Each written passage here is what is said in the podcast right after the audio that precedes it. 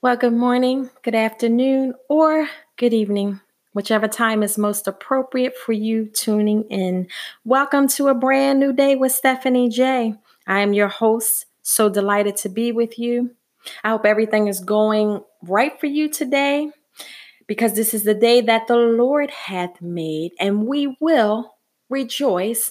Or sometimes I like to say, we will choose to rejoice and be glad in it because I have a question for you before I go into my definition and acronym.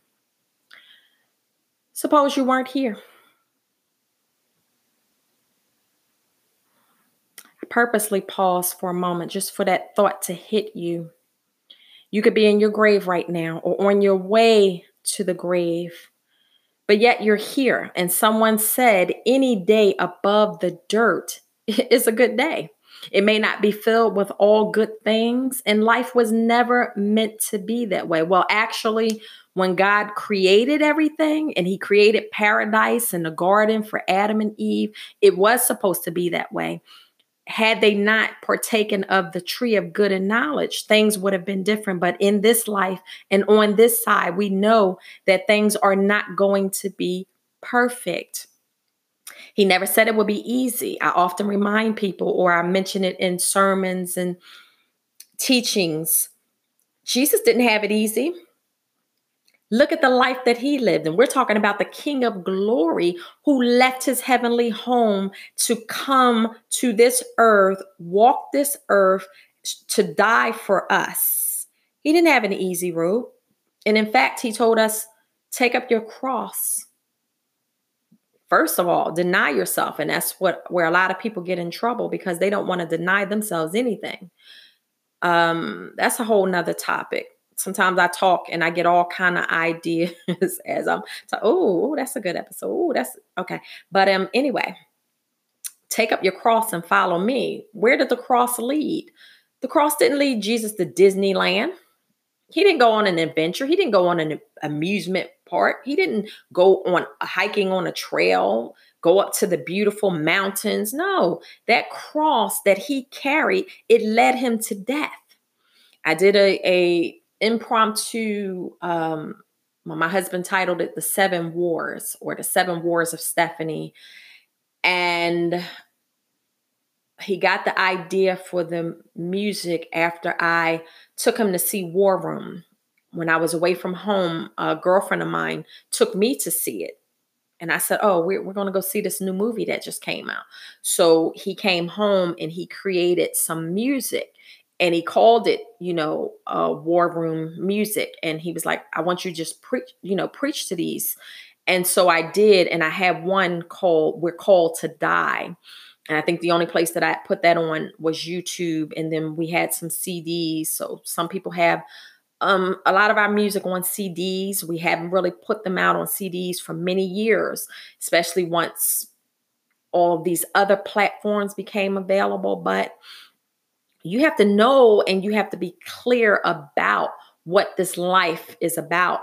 A lot of people have um, given Christianity a bad rap. That's another topic. We're not even going to get into the celebrity preachers and uh, musical artists uh, who who claim to represent the kingdom, but then when you see the headlines, they're living messy lives and it's being all broadcast. We're not talking about that. And we're not talking about, as the other episodes I did on speaking God's word, we're not talking about name it and claim it and all of that. Know that and understand that there is a price to pay, even though the Bible says that He offers us the free gift of salvation. Yeah, it's free to receive it, but it cost you your life because it cost Jesus his life. And there's a scripture, there's a parable about um, a man building a house, but then never being able to finish. And the Bible says, you sit down and you count the cost. You better know what you're getting yourself into because this this devil is real. He's real whether people believe it or not, you're going to find out one day that this stuff was true. These are not just fables and fairy tales. So I'm here to enlighten you today. Even though I want to get back in, I'm going to segue into talking about joy. And this probably will be the last episode on joy right now, but maybe, maybe not because it's just it's just so much. But um the thing is in this life we are going to have sorrow. We're going to have tribulation. Even jesus said that. He said um in this world you're going to have tribulation but do not fear. Do not be afraid. I've already overcome the world. How did he do that? He did that through his death on the cross. He died so that we might have life and life more abundantly. And so many people have taught us, yes, I've heard the messages, I set up under it. So many people have told us that once you come into Christ, once you get into Christianity, all your problems are over. God is going to fight for you. It's God's desire to bless you. You're going to have the desires of your heart. It, it, doesn't always work like that. Yeah, you're going to have some good days. You're going to have some good times. Some really great things happen, but you are not going to walk through this life and not have anything to deal with. You have to have a testimony to overcome your testimony, as it says in Revelation, and they overcome by the word of their testimony and love not their lives to death. You need to understand that many people died and gave up their lives, including Jesus. He gave up his life for us. He said, No man takes it, I lay it down. But he laid down, he willingly, through much sorrow, Go back and read the accounts of him in the Garden of Gethsemane when he was praying, and the Bible says he prayed in anguish and he uh he prayed until he dropped little sweat, little uh sweat beads and, and it came out tinged with blood. That's anguish. That's sorrow. He didn't want to do it. He he had some feelings and emotions behind it, but he said, Father, nevertheless, not my will, but thy will be done. You can read that in the Bible. It's there. I read a book many, many, many years ago. This was like when I first relocated. So it was like back in 2002, I believe. A co-worker, he was a nice Christian African man, really nice guy named Richard. And one day he came and he laid on my desk a book called The Case for Christ by Lee Strobel. And after that, I've gone on to purchase that book several times. I've ordered it in my home gift shop, I've given it out. Um, my husband liked it so much that he went and bought the whole series on, you know, faith, case for Christ, and something else. And um, it's just a really, really good book. But for a long time, because it was a really thick paperback with a lot of small writing, and I didn't get into the book right away. I let it sit for a while. But boy, when I read that thing, it just really opened my eyes. It made me shed some tears. I just, um, you get to see the part that really impacted me was the medical account of what Jesus suffered on that cross. So, him sweating blood it was a condition known as hematidrosis. And you know his heart was pumping and and all of these psychological things are going through his mind and his body. And i mean it just goes on to explain everything that he went through on that cross in today's medical terms you know cardiac arrest and he would have been in critical condition and all of these things. He suffered this for us we're not going to have an easy time you know? You you you go through it. I in fact i have a song called you got to go through it in order to get to it. And i wrote that back when i was in pennsylvania going through a lot of heavy stuff not long before i relocated. So I, I know what i'm talking about y'all. I'm not just talking about stuff that I read in a book, even though I've read countless books, and I'm grateful for the in- information and I'm grateful for how people share, you know, their experiences. And I've learned a lot, but nothing teaches you better than experience. And when you learn from those mistakes, because a lot of times we don't always necessarily learn right away, even if it was a negative experience. I don't know, sometimes we're just hard headed. But when you get that lesson and you see the error of your ways, now you can do differently and you can teach and help someone else. Now, they say you can lead a horse to water, but you can't make them drink. I can't make you drink any of this. I can't change anyone. It doesn't work. All I can do is what I do. I pray before I, you know, come on. I'm praying for the people who will listen. I'm praying for the podcast. God knows what needs to be said. Um, that's pretty much all I can do. And I can give you the information. I can tell you about the scriptures. I can give you different stories and illustrations to help you see what I've come through and how it worked out and you know how I'm just trusting and standing on the Lord because hey, I don't have a crystal ball. I don't know what's going to happen from minute to minute. We used to say, you know, well, you know, you better go head on and do this now, and you better do this. Well, you better, you know, get yourself together because tomorrow's not promised. Well, guess what? The next seconds are not promised. We're seeing life as the Bible says in Psalms and even in Proverbs. Life is as a vapor.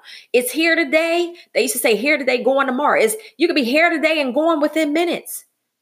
It's, it's not promise and it's not anything to play around with. It's not anything to joke with because time is passing. My grandmother used to tell me, time waits for no man, baby. It marches on. She's been going since 1998. It's 2020. I'm still alive. So every day I get up, thank you, God. I was up early this morning. Thank you, Jesus. I'm grateful. Thank you, Father, for this new day. You allowed me to see another day. You allowed me to open my eyes. So you still have a plan and a purpose for me. So help me to come in alignment. And it doesn't have to be anything deeper than that. I don't always get up and pray for hours at a time. Boy, I used to. I used to spend time in my prayer closet, wee hours in the morning or late at night to sometimes I fall asleep. I don't always have that kind of time. And I don't always feel like doing that. I used to literally get up and go in my closet. For a while, I slept in my closet. I turned that into a a prayer closet with a mattress, and it was a good way to get away from my husband's horrible snoring. That's another story, but you know I, I, know what it's like to to go through these changes and these challenges and for for your life to take different turns. And whew, we don't always know. But i'm so glad today that i have a hope and i have an assurance. I have hope because I believe what the Bible says. I believe in Jesus. I believe in his word. No, life is not perfect. And no, I don't sit back. I'm not among among um those that blame God for the terrible things happening. I know and understand he has nothing to do with that. And even if he allows something to happen, it is for a greater purpose. Some of the scriptures that I was going to get into when I talked about grief was Job and we know that Job had a lot of trials. His trials lasted a long time. You can go back and read that before the book of Psalms is Job's story. And um I couldn't even get into it because I couldn't even stay on grief that long. You know, I just can't stay there anymore. I wanted to be an encouragement and share the grief that I was dealing with with my brother's memorial birthday and stuff, but it's like, all right, on to the next topic. Let's let's get into some joy. And so I want to just pause and um, listen to some scriptures on joy, and I'm going to look at some more so from the Old Testament. But before I do, I have another one of Rashawn's songs in the CD player that I want to play. Just boost your mood, uplift your spirits. Um, this is one that Christian really likes. And so I'm going to play that for Christian because usually when I'm podcasting, he's doing his lessons or he's building or something, and he does get to hear it. And then sometimes we'll listen to them when we go out in the car. You know, my husband plays them out. So we enjoy this music. we really do enjoy Rashawn's music. So I, I, would like to share it since he gave me permission. So be right back in a few minutes after I play Sunflower.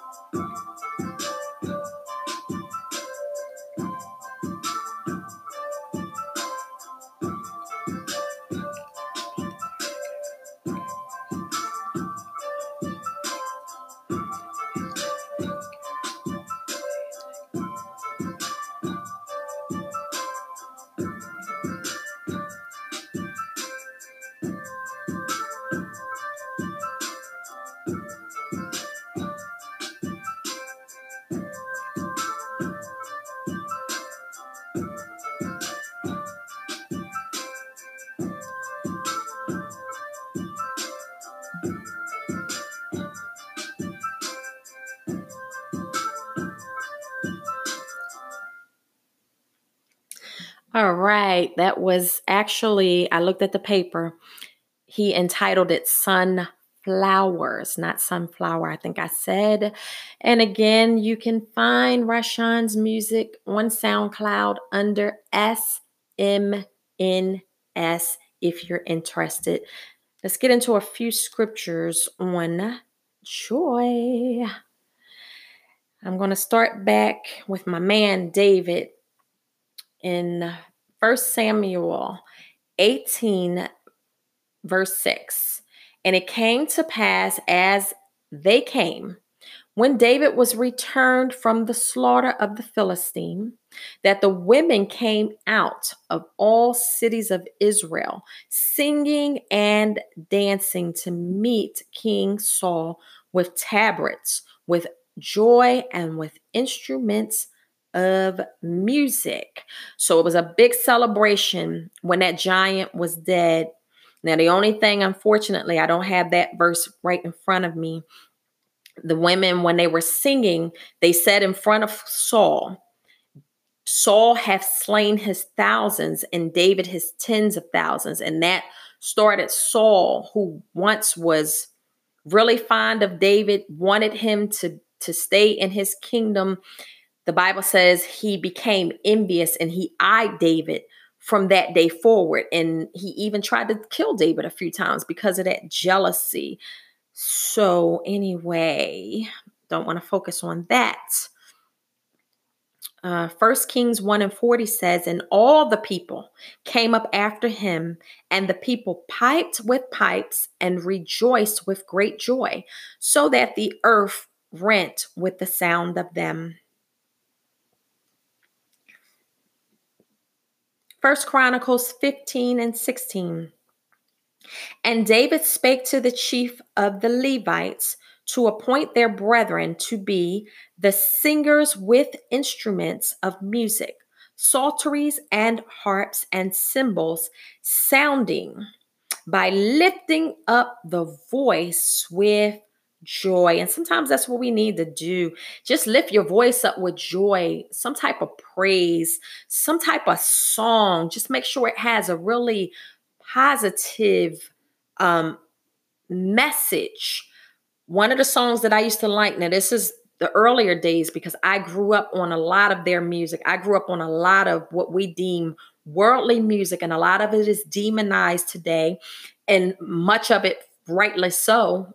Um, I don't have time to get into that. I've watched some um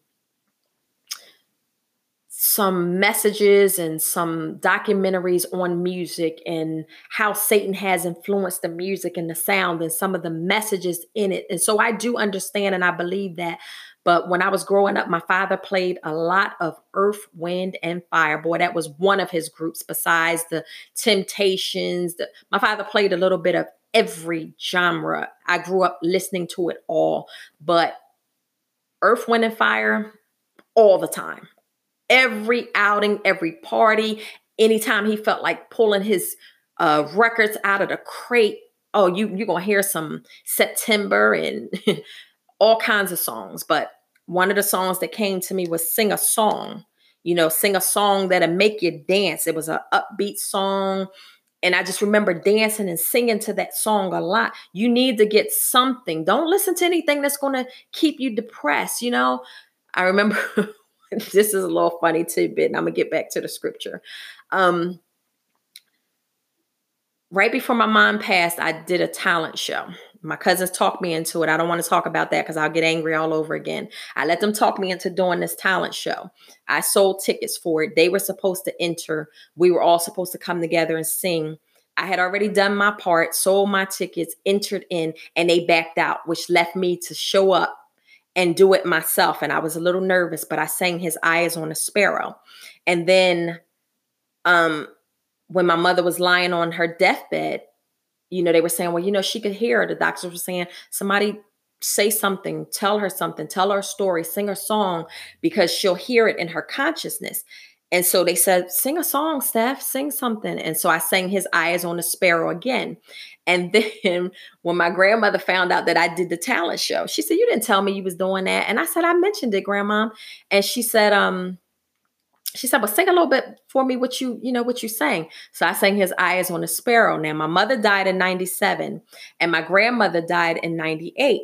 And I was telling my pastor about the song. And when I shared that with him, he was like, Well, I tell you one thing I, I don't ever want you to do. And I said, What? He said, Sing that song for me. And I laughed so hard. That's just a little funny memory to me. but anyway, um, First Chronicles 15 and 25. It's good to have good memories that you can think back on and laugh. So David and the elders of Israel and the captains over thousands went to bring up the ark of the covenant of the Lord out of the house of Obed Edom with joy. I talked about that story on a previous podcast. Why David sent it away and why he went and got it when he found out that the house of Obed Edom was being blessed. First Chronicles 29 and 9 says, Then the people rejoiced for that they offered willingly. I could say something right there, but I'll leave it alone. I was going to ask how many times are we offering things to God or others willingly, or we doing it grudgingly, or we're doing it out of obligation? And I'll be honest, I'll be transparent. Um, there's a situation in my life where I realized years ago that I was doing a lot for this person, but I wasn't always now, not all the time, because sometimes I did, but a lot of times I was just doing things out of obligation and I, I really wasn't getting any joy out of doing these things. It was like, you know what, I'm only doing this because. And then it just hit me one day, you know, that is not really a good attitude to have. It, it doesn't feel good. And so I, I went to the person and I had an honest talk about how I felt and why, why I felt the way that I did. It was a heaviness. And, you know, I explained it and it was received. And it was like, okay, I didn't know it was like that. I didn't realize that I do these things or didn't really show gratitude or appreciation. I didn't feel like, didn't know I was making you feel that way. So I will work on it and I will do better. And and they did try, you know, did put forth some effort. So um these are some really important questions to even ask yourself when you're reading the word or anything that you're taking in. Think about it. Take some time. Don't just rush through everything. Take some time to think about it. Ask yourself some questions and examine yourself, as the Bible says. See where you are. So, are you rejoicing and are you offering willingly? Because with perfect heart, they offered willingly to the Lord, and David the king also rejoiced with great joy. First Chronicles 29 and 17 says, I know also, my God, that thou triest the heart and hast pleasure in uprightness. As for me, in the uprightness of mine heart, I have willingly offered all these things. And now have I seen with joy thy people, which are present here to offer willingly unto thee.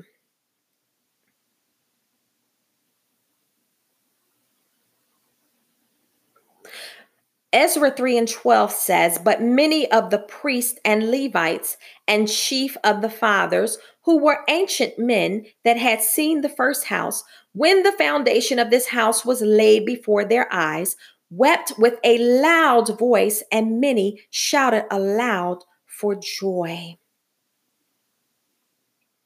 Ezra 3 and 13 says, So that the people could not discern the noise of the shout of joy from the noise of the weeping of the people. For the people shouted with a loud shout, and the noise was heard afar off. Have you ever wailed like that? Has anything in your life ever made you wail? Sometimes we cry tears of joy, and sometimes sometimes it can be hard to discern. Like I said, they, you couldn't tell because both sounds were coming forth. But I remember my first licensing where I cried. And it caused the other ministers who were being licensed along with me to kind of cry. And it wasn't like a boo hoo, but I was overwhelmed that day. And it wasn't necessarily a sadness, but I was standing there as I was listening to the pastor speaking and presenting us with our Bibles and things and, you know, talking about our ministry. And I was thinking, my God, how much time did I waste getting to this point? How many years did I run? Because that prophecy, I might even play that one day. um, in another episode on a different topic, but that prophecy was spoken, recorded, preserved many years. I was 12 when my pastor first spoke over my life that the Lord said that I was evangelized. My pa- my father mailed the tape to me about I don't know. I'm losing track of time when it comes to some of these memories, but I posted it on YouTube so the date is on there. I want to say about 6 7 years ago, something like that. And I heard the prophecy and I said, wow, he was talking to me. And my husband didn't believe me. But a few minutes later, he told me to raise my hand and he spoke over me. He said, I don't like telling people who they are. He said, but that young girl, she, he said, then, you know, he paused and he said, when I prayed for her, uh, he said, the Lord told me she's like Mary the Virgin. She has favor. She has the favor of God on her life. So I had these things spoken over me at an early age. Many other people came on my path and spoke to me. But I had it in my mind at a, oh, I don't want to preach for many reasons. I'm not preaching. I'm not getting in the pulpit. I didn't want the responsibility. So I wandered in the wilderness for more than 20 plus years. And my first licensing was in 2003 when I was like 33, something like that. I, I haven't taken time to think about all this lately. So I don't really want to go too deep with that. But I was rejoicing but it was a feeling of sadness like, God, I wasted so much time just to end up doing it your way anyway. And the pastor was like, okay, what is going on here? And and she was like telling the people, like, okay, they're okay. Uh, you know, we're not at a funeral or nothing. They're okay. They're just glad. And you can experience both at the same time. But I'm glad to say that all of my good days have outweighed my bad days. I've walked through some things, and I hope you can say that and if not, I hope that you begin to change your perspective and change your mind and start changing your thoughts and start, if you need to, change your environment, change the circle, change the people that you're around. You you have the power to do it. You have the power to do it. That same pastor shared some insight with me years ago, and I I'm running out of time, but she just kept telling me, sis, Stop trying to reach out to everybody. Stop trying to reach out to your family members. Here you move, you're raising your kids, you have a new change in your life, you know, without your husband, and you're reaching out to them, you're calling, you're spinning up uh, calling cars and talking long distance and sending money to people. She said, sis, stop it. Get out of Egypt. Stop reaching back and reach forward. And, and I thought that was so wrong. And I continued to do it until God really began to deal with me and started to show me stuff. And I'm telling you, it took me years. So I'm not talking about something that you can just, you know, snap your fingers and it's going to happen. But you can start with a choice. And I hope you start today by making a choice to rejoice I don't intend to rhyme all the time. Maybe it comes from writing poetry and songs, but I like the sound, the sound of that. You make a choice to rejoice. You make a choice that I'm coming up out of this. You can make a choice today that enough is enough, like I have in some areas in my life. Enough is enough. I'm not allowing it anymore. You cross that line, you draw that line in the sand, as they say, and don't come across it. I'm moving forward. Keep your head up, stay encouraged, be blessed. I was going to end with a prayer. But my prayer is for you to be abundantly blessed.